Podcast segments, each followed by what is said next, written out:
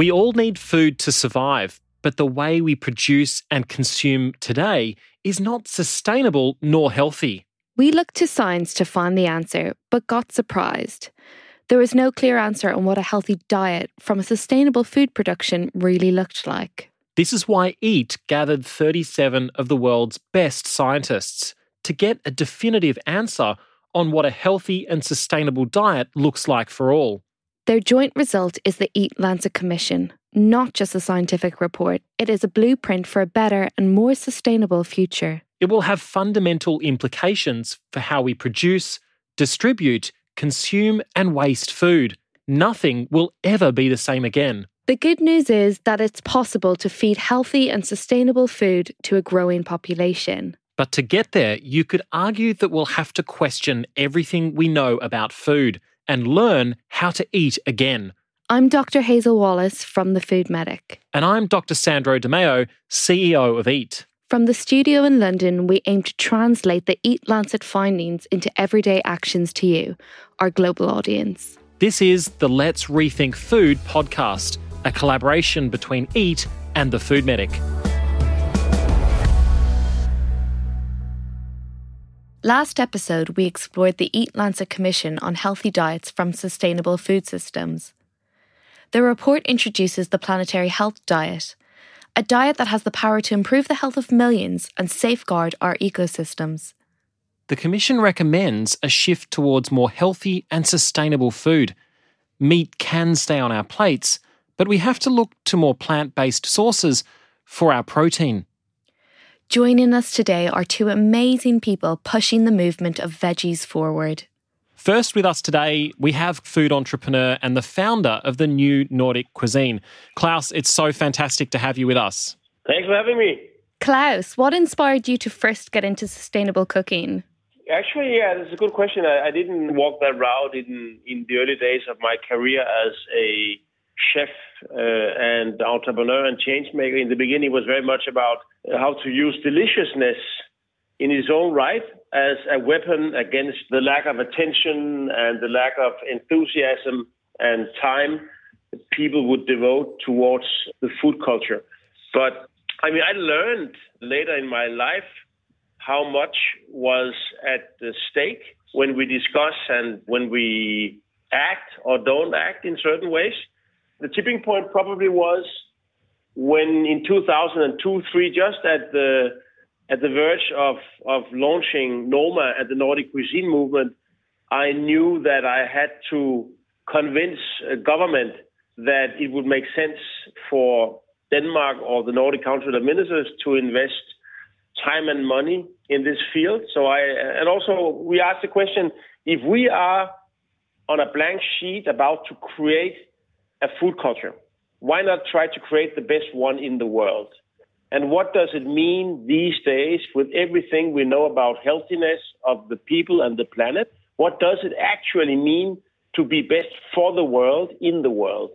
That kind of opened up the doors towards sustainability in the wider sense of the word to us. And therefore it became a crucial component of, of the New Nordic Cuisine ideology. That was a super ambitious project that you set yourself. What were the biggest challenges when you launched the New Nordic Cuisine? And how did you get people to take on plant-based eating and take it seriously? One of the reasons why this project somehow succeeded was that we were guided by trust. So we basically believed that it was possible to find a way of talking about the highest possible level of beauty and ethical standards within a food culture without giving uh, the stakeholders a feel that uh, they were losers and they were not doing their part. So we basically found a way of, so we agreed that if we could eat less meat and more vegetables, do we all agree that this would be a wonderful scenario? If we leave behind, some of us are, some of us are meat providers and maybe it'll hurt our business if it all happens tomorrow. But in the big scheme of things, is anyone against the concept of eating more vegetables and, and less meat philosophically? And no one was against that. So we kind of defined the pillars of the movement that represented some sort of direction, but that didn't commit anyone to anything in the short term. Mm. And then we created NOMA. And NOMA set out to be vegetable-driven to begin with, because French were kind of cuisine was a meat-driven cuisine. So why not why not be, a, uh, for all these reasons, a vegetable-driven cuisine? The vegetables represent so many colors, so many textures, so many opportunities for a chef that was never tapped into. The whole plant kingdom mm. is so much richer and di- more diverse than the world of meat. And of course, then, Klaus, the, the rest of the story is famous, that that NOMA became the world's best restaurant year on year and, and internationally acclaimed. And I love the fact that you bring these concepts of of trust, that the whole movement, the whole philosophy is based around an implicit trust, even though what we're talking about is a diet. Because again, it goes back to the very roots of, of Scandinavia, but it also goes back to a, a truthfulness, a sense of integrity in having trust in what we eat, how we eat, how we waste less, and that trust flows in so many directions. Was that a conscious element of building a food movement around trust, or was it something that just happened? We had that crucial weekend in November two thousand four, the New Nordic Cuisine Symposium, where the manifesto was launched, and where, looking backwards, all I mean, a lot of major, major, major stakeholders committed themselves to doing something in that room, including four Nordic ministers, the C E O of the biggest dairy company, the C E O of the biggest meat company, the C E O of the biggest brewery. We basically met them and asked them to participate in that room, and telling them that we believe that deep down in their hearts, they were committed to the same dream that we were, and, and they only needed to do something. I mean, the, later on, I learned that this whole idea, this whole approach to other people that may even be your enemies is called heliotropy or heliotropism, uh, the idea of being guided by the light instead of by the dark. Mm. Uh, so we kind of intuitively ended up there, but I can't mm. say that it was some plan that we had made. It was very much about gut feeling also. How can we make this work? We have this mm. symposium. We want to win over the audience. We want to have positive, upbeat speeches. How do we get there? And I love that, guided by the light and not the dark. And that's so important, sort of providing something that's inspiring and aspirational rather than preachy and with, with a hard-hitting, dreaded message. Our other guest joining us today is a formidable force from down under, food writer, T V host, chef, and I have to say she's a very loved character where I come from in Australia, Alice Zavlasky. Alice, it's fantastic to have you join us, and we're so glad that you've been able to get up so late to, to make this time. Alice, you have worked with maybe one of the most important tasks and challenging tasks in the world, and that is getting kids to eat more vegetables. Tell us about this phenomenon and how does it work? Well, um, I suppose that I should begin at the beginning. I'm actually a teacher by trade. Mm. So um, I think helping kids to understand and, and be open to new ideas, like the fact that vegetables can be delicious, um, is something that has always excited me. So I think that was a really good place to start from. And the opportunity came up through the uh, vegetable growers of Australia. They approached me and said, what would you do to make vegetables cool for kids? And I knew that the place where kids are the spongiest, the most open to new ideas was in the classroom. And I think the, the concept of education to drive change is one that gets bandied around all the time, but it actually comes down to creative execution. I think that um, mm. a lot of people try to do great things, but the reason why some of it falls down is because it's grown-ups making stuff for kids mm. instead of people tapping into their inner child and saying, what would I have wanted to see at, at eight years old, at ten years old? So that's, you know, Phenomenon puts kids first. Um, it's a video series featuring kids who um, have skits and, and learn. Some of it really is completely unscripted, and it's them in a classroom or interviewing an expert like an astronaut candidate or a, a football champion and finding out their own relationship with, with food, and we sort of follow them along. And the number one thing that we never say is they're good for you, they're healthy, any of those sorts of things. You know, these are the nutritional benefits, because that doesn't actually land for kids. Mm. It's about, you know, being guided by the light. It's about the optimism of, hey, vegetables are tasty and look how great they make you feel. By recess, you've got so much energy. Let's go there. Yeah. So I think that's really the future. And of course, on top of the videos, we've got a series of resources for teachers, because what we found through our research was that teachers are super keen to get more food literacy into the classroom, but they don't know where to start. So, you know, a maths teacher who might not necessarily be a great cook themselves really wants their kids to be more food literate, but what can they do? Well, why don't we start with fractions, for example, and instead mm. of teaching it with a pie chart, why not make an okonomiyaki pancake and get the kids to separate that out and share it amongst themselves, and hey, check it out, you've got some cabbage, some peas, some onions, some carrots, and hey, isn't that delicious? You should really make that at home on the weekend. So it's creating that conversation and driving the change in that way. And I have to say, you you watch Phenomenon and there's such an energy, there's such a buzz. You, I find it incredibly entertaining. And then you realise afterwards that you've learnt all these things that you sort of didn't even realise you, you were learning. Also, Alice has an amazing collection of glasses, which also helps. Um, but but Alice, we just talked, uh, Klaus was talking about shifting policymakers, and you're talking about shifting, mm-hmm. you know, utilising and, and leveraging the incredible role that parents and also teachers have. At the end of the day, it, it's very much the same tool set. So what advice would you give, whether it's a policymaker or it's a teacher or it's a parent, what advice would you give to them in, in when shaping an education campaign or when trying to engage a really wide audience, particularly of young people, in healthier eating? Klaus hit the nail on the head. I think that it starts with stakeholder management, and it's all about actually engaging people in those positions of power, those gatekeepers, the policymakers, as well as the gatekeepers in the house, you know, the people who are actually buying, putting putting the products into the trolley, to be part of the conversation and to feel like there is a way forward. Mm. I think a lot of the time, especially within that sort of health promotion space, there is a lot of negativity and people come from a place of of pessimism, like, yeah. oh, mm. it's a pretty tough problem, you know, it's a moving freight train. How do we stop this train? The fact of the matter is that is that it's about empowering the individual mm. and it's about giving the individual the sense that they can make small changes that can create tiny little ripples within their own sphere of influence that can slowly but surely lead to a tidal wave of change. Because mm. if we wait for people, you know, somewhere over the pond to make a change, then we're just going to be tapping our watches. And Alice, I have nieces, and I hope one day to have kids. I have two beautiful nieces in Australia. One's three and one's five. What are the things that I should be doing with my nieces today and my kids in the future to ensure that they have a great connection with food and a great connection particularly with fruits and vegetables? Well, there are three key elements to think about. So the first one is exposure.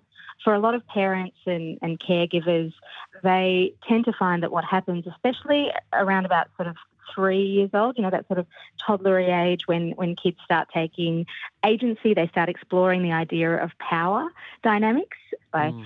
saying no. And for a lot of parents and caregivers, that's very daunting, and it can create some real issues around the dinner table. So my first piece of advice for them is that it's normal. It's a completely normal phase of development, and it's just about chipping away and continuing to give that exposure in tiny tastes.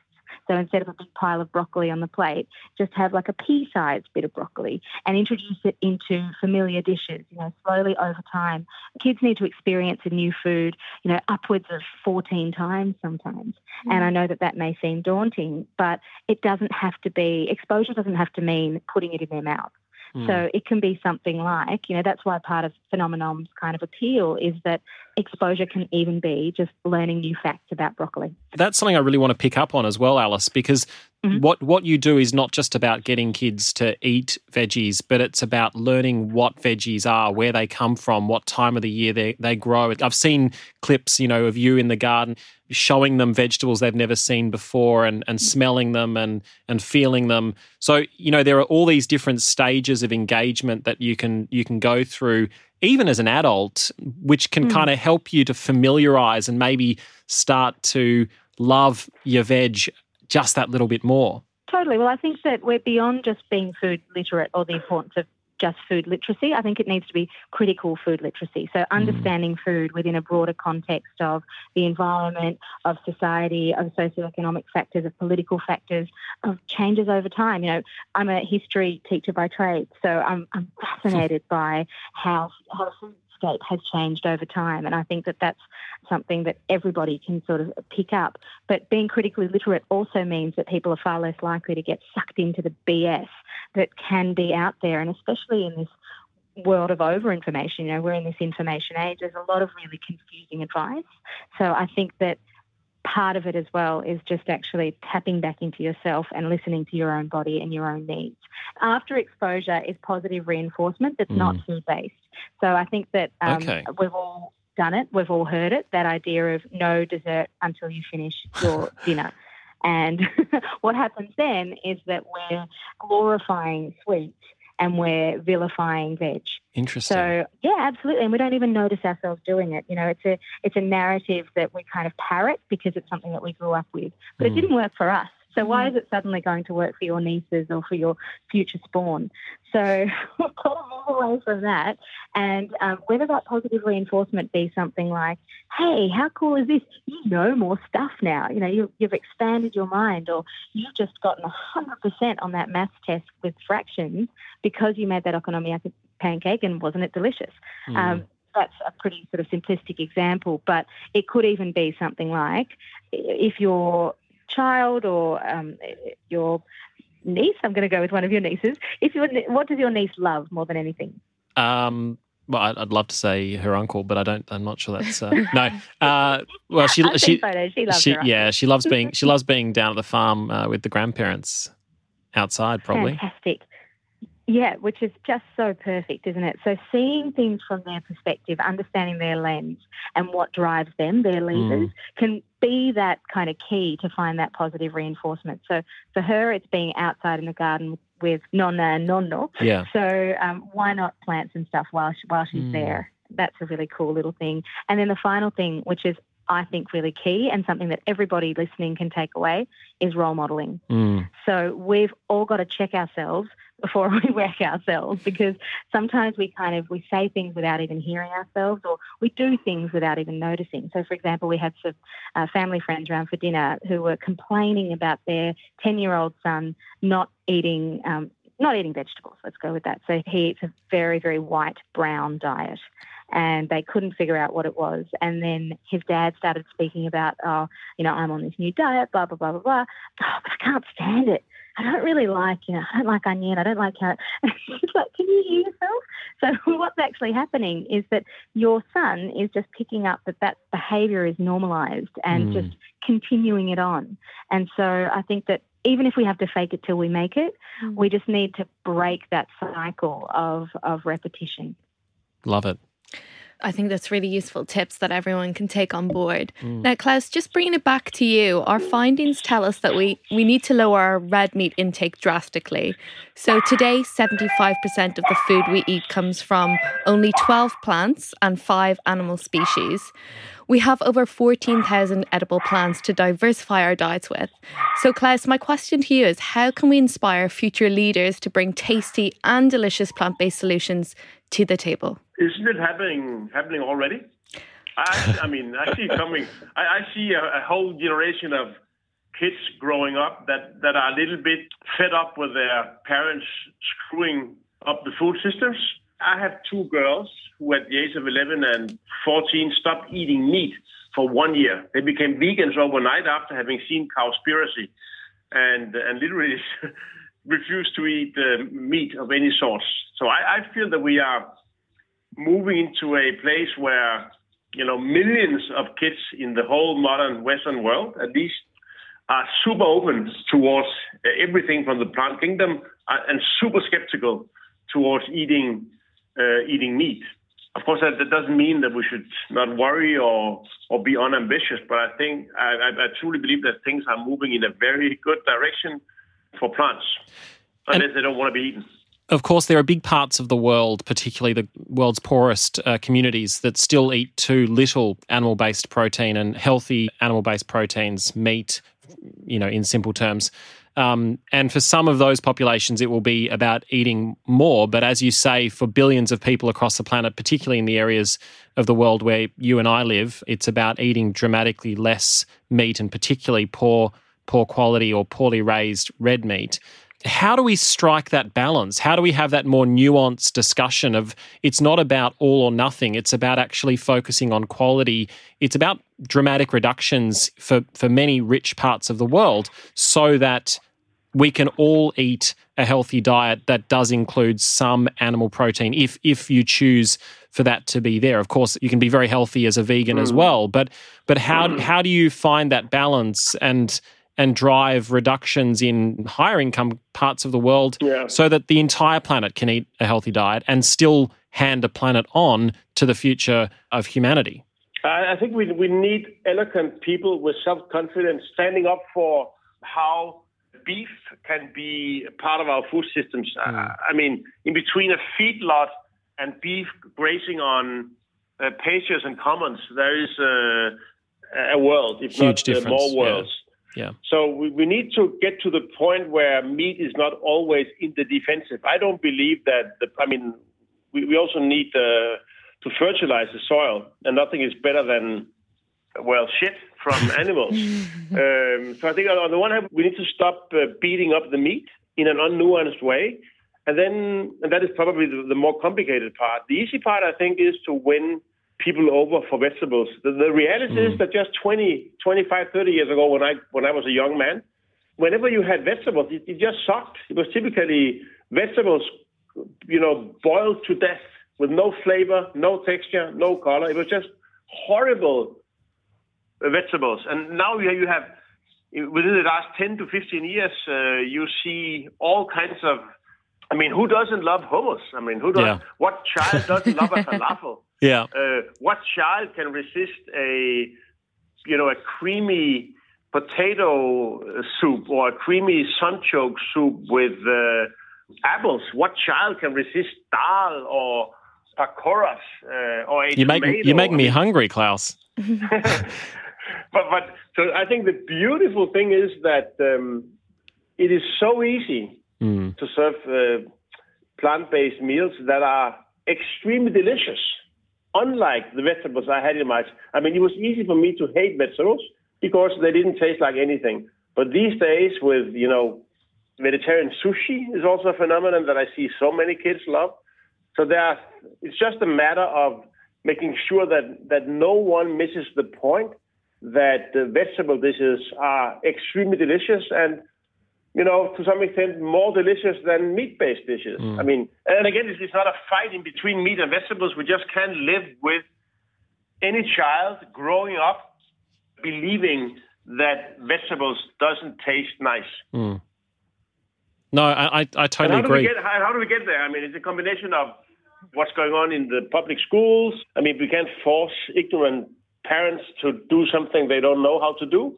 And then, I mean, the good part is that Uh, because of the market, it, it pays off to have a fast food restaurant or a restaurant or a street food stall that just serves delicious uh, plant-based food. And, and at least I see that popping up in many places in Denmark these days mm. and also in New York. So Klaus and Alice, we're coming to the end of the podcast, but I really love the idea that you you talked about at the start, Alice, of making veg cool. I mean, I say that as a total nerd, um, but I really want to explore that because I think that's a critical part of building a movement around the planetary health diet. So Klaus, first to you, when we think of Scandinavia, you know, I think of tall, handsome, well-dressed, well-educated, design-conscious, forward-thinking people on their bicycles. I think of the I think of the cool kids. And I can't help but think a big part of the of the success of the New Nordic diet is the fact that it's a pretty cool concept. You know, we think of Scandinavia when we think of the New Nordic diet, and we, when we think of Scandinavians, we think of cool kids. Has that been an important part of of building a global movement to make the diet something aspirational, something cool? I, I would say no. Uh, I mean, probably this ended up being cool to, you know, natural wine, reconnecting with the farmer, respecting the soil, uh, being enthusiastic about cabbage, maybe it ended up being kind of cool, but it was never part of the of the roadmap or game plan to make it cool. For us, it was, I guess, obvious that it was possible to love cabbage. We just needed to find a way to, to kind of handle cabbage. That was mm. interesting enough for it to get there. But coolness was never something we strived for. But I guess that when you are a pioneer and you happen to identify and, and execute solutions that are best for the many, not just for the few, then it, it kind of ends up being cool. So before we wrap up the episode, I just want to ask, I guess, a question to both of you guys. So you're quite experienced in the kitchen, but for those at home who maybe are not experienced in the kitchen, how can we make plant-based cooking easy but also tasty? Like, what practical tips can we give people? I think the, the first thing that I have to say is that we live in the information age. So Google is your friend. Look at what's in the bottom of your crisper and use that.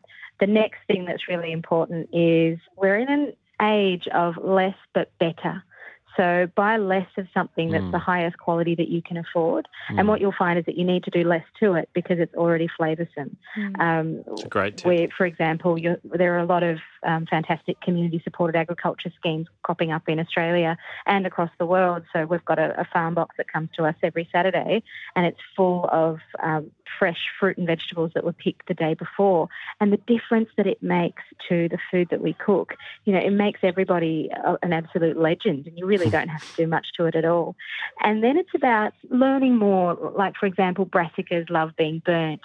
So if you've got that cabbage, you know that burning it or caramelizing it is going to bring out the sweetness. Mm. So have a play with Brussels sprouts. Um, see what happens if you add some honey soy to some broccoli and pop that in the oven. Just keep experimenting. And if something doesn't work, then, you know, if at first you don't succeed, just dust yourself off and try again, in the great words of the philosopher Aliyah. And you know, I think the final tip is make sure to season your food properly.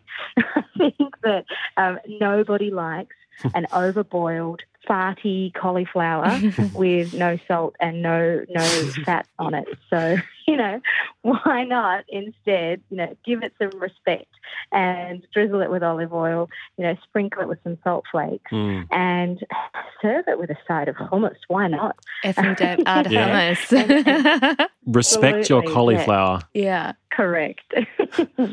Klaus, is there anything you would add to that for people listening at home? For me, seasoning is key. Basically, that's the most important thing in cooking, I would say. And I think people, once they learn about this, it's it's totally eye-opening for them. So the importance of reducing the, the liquid component in food so the so, so the, the, the intensity of the flavors are right, but even more importantly, getting salt, sweet, acidic, bitter, hot, umami. Those six basic components that, that are so important for that carrot or that cauliflower or that potato dish. And then, and just you know, with a little bit of vinegar, with a little bit of, of, you know, once knowing where you can have bitterness and how mm. much, how important that is to the final element of deliciousness. Raw onions, a little bit of cabbage, um, lemon zest, uh, orange zest, even beer. So, so seasoning.